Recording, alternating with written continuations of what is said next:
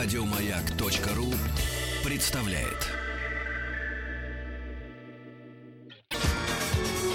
По заказу Гостелерадио.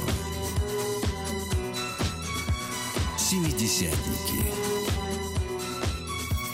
На радио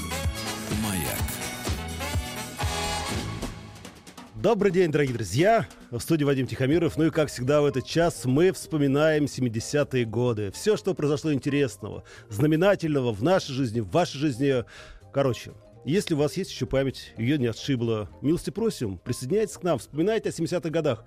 У нас есть все шансы это услышать в прямом эфире. Телефон 728-7171, код города Москвы 495. СМС-портал 5533, все сообщения на часовой маяк. Есть форум радиомаяк.ру и, конечно, WhatsApp, плюс 7 967 103 5533. Вы знаете, очень часто меня обвиняют в том, что я беру какие-то предвзятые э, э, события нашей жизни нашей страны, что я очерняю нашу жизнь. Сегодня я решил, что эта программа будет выставка достижений народного хозяйства 70-х годов. Сегодня мы поговорим о том, что было интересного, знаменательного и, самое главное, уникального в нашей стране. Произведено, построено, взорвано и так далее и тому подобное. Если у вас в жизни что-то произошло тоже уникальное, я еще раз говорю, звоните по телефону, пишите смс и так далее и тому подобное. Ну что, начнем с самого главного. В столетие годовщины Владимира Ильича Ленина страна долго думала, как, этот, как говорится, эту дату отметить. И решили 24 мая в 1971 году начать бурить Кольскую сверхглубокую скважину. Дело в том, что еще давным-давно практически 10 лет назад Никита Сергеевич Хрущев узнал о том, что американцы где-то острова Гваделупы решили бурить сверхглубокую в районе Карибского моря. У них, правда, не хватило денег, и они прекратили это, как говорится, безобразие. Никита Сергеевич сказал, говорит, а давайте, говорит, мы, говорит, тоже пророем нашу сверхглубокую скважину. Ну, может, он как говорится, с тыла зайти к Америке и посунуть им ядерный заряд. Ну, неизвестно, что, как говорится, его побудило, но инициатором был непосредственно он. Так вот, 24 мая эту, как говорится, скважину начали бурить через 8 лет, то есть в 79 году, 6 уже июня, наконец-то наша буровая побила рекорд, достигла отметки 9500 метров и стала на первом месте после нефтяной скважины Оклахома. Там была самая глубокая скважина. Ну, в общем, короче, буры обламывались, стволы терялись, но самое удивительное не в этом. Дело в том, что очень долгое время вокруг Кольской сверхглубокой скважины ходили слухи, легенды, что якобы, когда бур достиг практически 10 тысяч метров, вдруг чуткие микрофоны, которые опускались иногда туда, в эту дырочку, начали слышать стоны, крики миллионов людей. И чем глубже опускался бур, тем эти стоны становились все, как говорится, громче и громче. Ну, ее назвали просто как, как говорится, дорога в ад, а не Кольская сверхглубокая. Как бы то ни было, конечно, после, впоследствии ученые говорили, что это шутка, что это финские журналисты в день дурака написали статью о том, что на Кольской сверхглубокой дорылись до ада. Ну, как бы то ни было, многие потом поставили это под сомнение, смеялись над этим. Но вот что говорит Давид Миронович Губерман, один из авторов проекта, и под руководством которого непосредственно эта Кольская сверхглубокая рылась. Вот что он сказал, говорит, вы знаете, говорит, когда меня расспрашивают об этой загадочной истории, я не знаю, что ответить. С одной стороны, рассказ про демона — это чушь собачья, с другой стороны, как честный ученый, я не могу сказать, что знаю, что же именно у нас произошло. Действительно, был зафиксирован очень странный шум, потом был взрыв, а спустя несколько, спустя несколько дней ничего подобного на той же глубине мы не обнаружили. Но, как бы то ни было, сейчас скважина заморожена, и поэтому дорога в преисподнюю на время закрыта.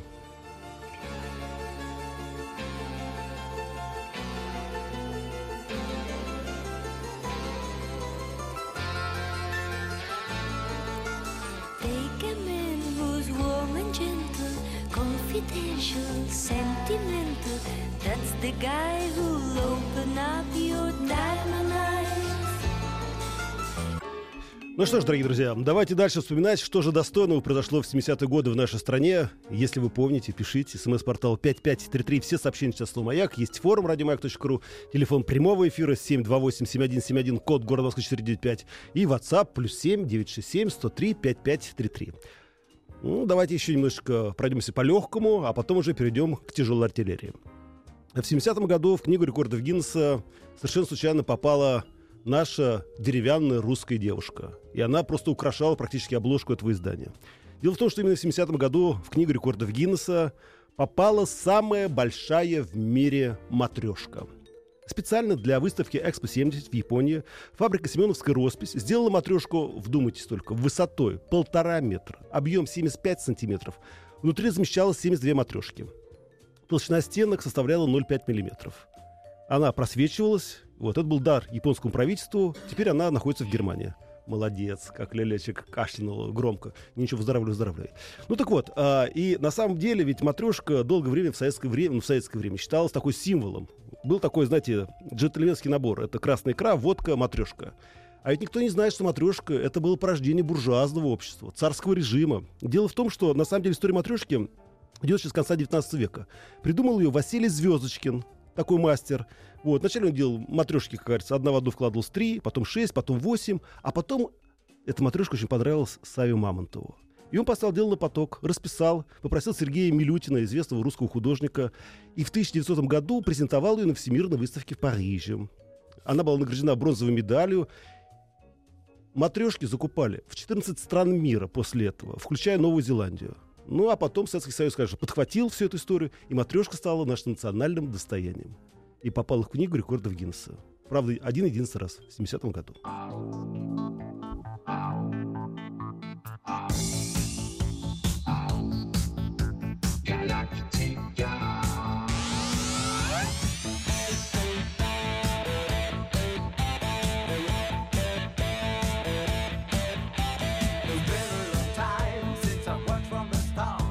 Итак, дорогие друзья, продолжаем вспоминать 70-е годы. Что хорошего, достойного произошло в нашей жизни, в вашей жизни. Милости просим. СМС-портал 5533, телефон прямого эфира 728-7171, код города Москвы 495 и WhatsApp плюс 7 967 103 5533. Привет, Маяк. В 76 году пошла в первый класс. Молодец. И везде крутили пластинку группы Кичин. Я просил старшеклассников перевести мне песню. Особенно медляк нравился. Переводили, смеялись, что песня про любовь. А вы что думали? Про Че Гевара, что ли? Или про Фиделя Кастро? Так, в Ростовском, в Ростове-на-Дону есть переходы, украшенные мозаикой еще в 70-е годы прошлого века. Очень красиво. Тянется десятки метров. Есть изображение этапов жизни. Есть тематика обороны города и сценами Тихого Дона. Очень красиво. Да, самое главное, чтобы вас, как говорится, ваши переходы не подверглись ремонту. А тут у меня на проспекте Мира. Такие были мозаики. Там люди и боролись, и танцевали. Ну, символы олимпийского движения. Теперь все заделали серым, этим, серым мрамором. Так, ну что же, давайте будем вспоминать дальше, а вы пишите, что же интересного и достойного произошло в 70-е годы прошлого века. А в 76 году в волны Черного моря вышел корабль под названием «Форос ОС-90». На нем находился э, комплекс «Аквилон». КПД этого комплекса от суммарной мощности составлял всего лишь 5%. Он произвел атаку. Атака длилась 5 секунд. Цель была поражена. Вот таким образом впервые в Советском Союзе, по крайней мере, испытывали лазерное оружие. Да, дорогие друзья, это был большой успех нашей советской науки. С помощью лазерного луча была сбита низколетящая цель. И это было огромное достижение. После этого, конечно, хотели сразу эту лазерную пушку отправить в космос, но стоило очень дорого. Поэтому параллельно начали проводить еще эксперименты уже на сухогрузе Диксон. Там ставили еще одну установку. Кстати, он был приписан к порту Феодосия. Да, но вот денег не хватило. И в 90-м году, после известных событий, установки демонтировали, корабли утилизировали. Вот. Ну, а для наземной боевой техники лазер разрабатывала НПО «Астрофизика». Но самое главное не в этом. Дело в том, что, оказывается, лазерные пушки делали для космоса, но еще для космонавтов делали специальные лазерные пистолеты. Кстати, один из них вы можете увидеть в Музее истории военной академии – э, Академии ну, ракетных войск имени Петра Великого. Да, вот там лежит этот как раз космический пистолет «Лазер», создан российскими военными учеными в начале 80-х годов, правда, уже прошлого века. Вот. Но Международная конвенция по лазерному оружию запретила использовать лазеры в космосе, и теперь он используется не по назначению. А такая классная штука. Там внутри был такой пиротехнический патрон, лампа-вспышка, обладающая достаточной энергией и в то же время компактная. Нажимаешь на курок, лазерный луч, и все. И американский астронавт летит по направлению к Марсу. Но это уже совсем другая история, друзья. А вы пишите письма, вспоминайте смс-портал 5533, WhatsApp плюс 7967 103 5533.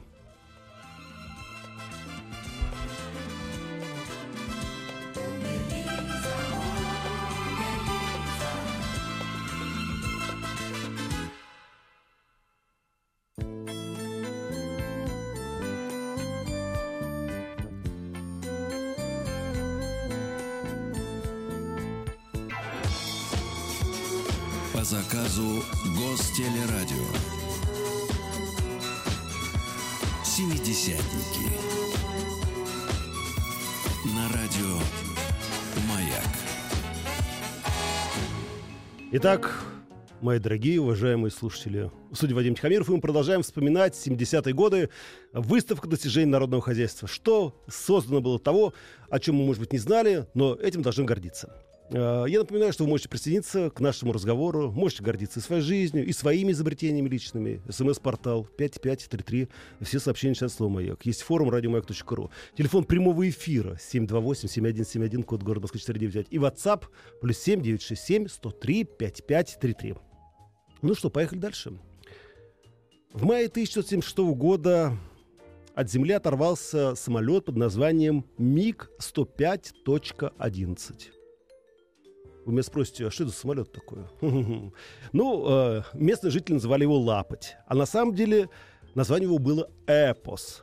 Экспериментальный, пилотируемый, орбитальный самолет. Суть его заключалась в следующем. Этот самолет подвешивали к брюху бомбардировщика Тут-95К. Он взлетал в воздух, потом от него отсоединялся и летел на орбиту. Какая простая идея. Самое интересное, что были для э, конструкции самолета использованы такие необычные приспособления, изобретения рационализаторские, как, например, бериллиевые и необиевые сплавы, которые позволяют самолету не нагреваться при спуске, как говорится, с орби- с орбиты. Да? Это потом уже буран обклеивали керамической плиткой. А здесь вот придумали эти бериллиевые и необиевые сплавы. И все, и было тебе хорошо. Кроме этого, а, так как э, на самолете были такие специальные э, м, господи, я потерял эту фразу интересную. В общем, короче, а, вот, за счет поворотных консолей крыла можно было покидать орбиту в любой момент и приземляться на любой точке Советского Союза, как, в принципе, и мира. Да, ну и вот и, и- и всякое и, тому подобное. Короче, начались испытания. Самолет, правда, был одноместный. Ну, тут же вопрос только стоит дело, как говорится. Сначала одноместный, потом двухместный, потом трехместный. Короче, его испытывали, он взлетал, потом его подвесили через год как раз вот э, к телу Ту-95К, и он отсоединился и полетел дальше. Ну, а потом дело, конечно, надо было те- лететь в космос. И в 79 году уже был готов орбитальный экземпляр, который уже обклеили этой берилловой пленкой, уже все было хорошо. Но тут, понимаете ли, министр обороны, который был ставленник ракетно-космических войск, сказал, говорит, ну что это такое, дорогие друзья? Американцы, он шаттл строят, Space, да? А мы тут какие-то, понимаете, пуколки пускаем в космос. И закрыл этот проект. И сказал, слушайте, это фантастика. Надо заниматься реальным делом. Фантазиями мы не занимаемся и не будем заниматься. И проект закрыли. И, кстати, этот самолет, ну, по крайней мере, то, что от него осталось, можно увидеть в музее э, вооруженных сил. Ну, не вооруженных сил, а вот у нас музей есть э, летательной техники. Можете там его увидеть. А потом вот через 20 лет, да, вдруг оказалось, что это самое перспективное. И вот эти сейчас все современные буржуазные самолеты, которые летят в космос, на них можно заработать огромные деньги. Оказывается, все их следы ведут как раз от нашего МИГа 115, как я сказал, 105.11. Вот такая история.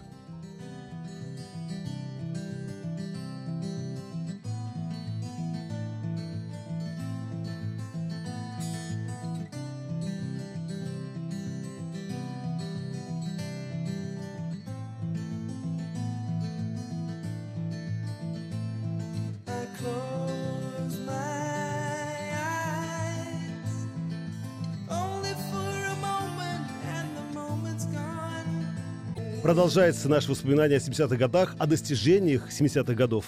А, СМС-портал 5533, WhatsApp плюс 7967 103 5533, телефон прямого эфира 728-7171, код города Москвы 495. А у нас в Воронеже в 70-е годы поставили единственный в СССР, а может быть и в мире, памятник молекуле ДНК с надписью «Слава советской науке». До сих пор стоит, пишет нам Сергей из Воронежа. И тут же присылает мне фотографию ну, как бы сказать, вот так, чтобы не обидеть никого, памятник молекуле ДНК. Ну, в общем, это похоже вот на зеленый змей, который, знаете, немножко закружился вокруг чаши и, в конце концов, ушел в космос. Такая, знаете лента, которая вращается вокруг э, молекул. Ну, неплохо, неплохо. Красивый памятник. Кстати, по поводу науки. Дело в том, что в 70-е годы наши ученые очень часто и по многу открывали всяких новых химических элементов из таблицы Менделеева, о которых никто не знал. Так вот, в 70-м году в Дубне, в лаборатории Флерова, был открыт новый 105-й по счету элемент. Но, понимаете, вот случилась такая беда, что в этот же момент в Америке американские ученые во главе с господином Беркли открыли точно такой же как бы, элемент. Ну и началось бадание. Как назвать этот элемент? Американцы говорят, мы его назовем ганием в честь Отто Гана. Ну, был известный такой химик, физик, я не знаю кто он. Мы говорим, нет, он будет Нильсборием. Ну, в честь Нильса Бора, вы же понимаете. Международная комиссия тоже подключилась, говорят, давайте назовем его Жолиотий в честь э, Жюльо Кюри. Кюри. Ну Вот. Ну, в конце концов, чуть не обозвали его унилепентиумом. Простите мне за слово пентиум. То есть 105-й. Но в конце концов, в 1997 году случилось большое счастье. Да, все-таки наш приоритет оказался в силе. И тогда этот элемент назвали в честь города Дубны Дубней. Или Дубней. Ну, в общем, кому как хочется. Вот. И после этого все. Этот, как говорится, этот элемент стал нашим. От начала до конца. Друзья, а все остальные воспоминания я жду от вас э, на наш смс-портал 5533. Все сообщения сейчас слово «Маяк». Есть форум радиомаяк.ру. Говорю, WhatsApp плюс 7967 103 5533. О, Ой-ой-ой-ой-ой-ой. Псковская область пишет, говорит, Вадя, тебя отключили от интернета. Наверное, тайны вещаешь. Не, ну это я думаю, что все тайны открытом доступе. Вы что? Кстати, хотя вот по поводу вот этого а, космического самолета, я об этом слышал впервые. Представляете, а? В 70-е годы космический самолет. И чуть-чуть бы и полетел на орбиту, а трррррр, и потом спустился бы. Ах, черт, какое счастье было бы. Нет, решили бурак делать. Но это совсем уже другая история. Давайте прервемся, и потом я расскажу вам еще кое-каких изобретениях и достижениях.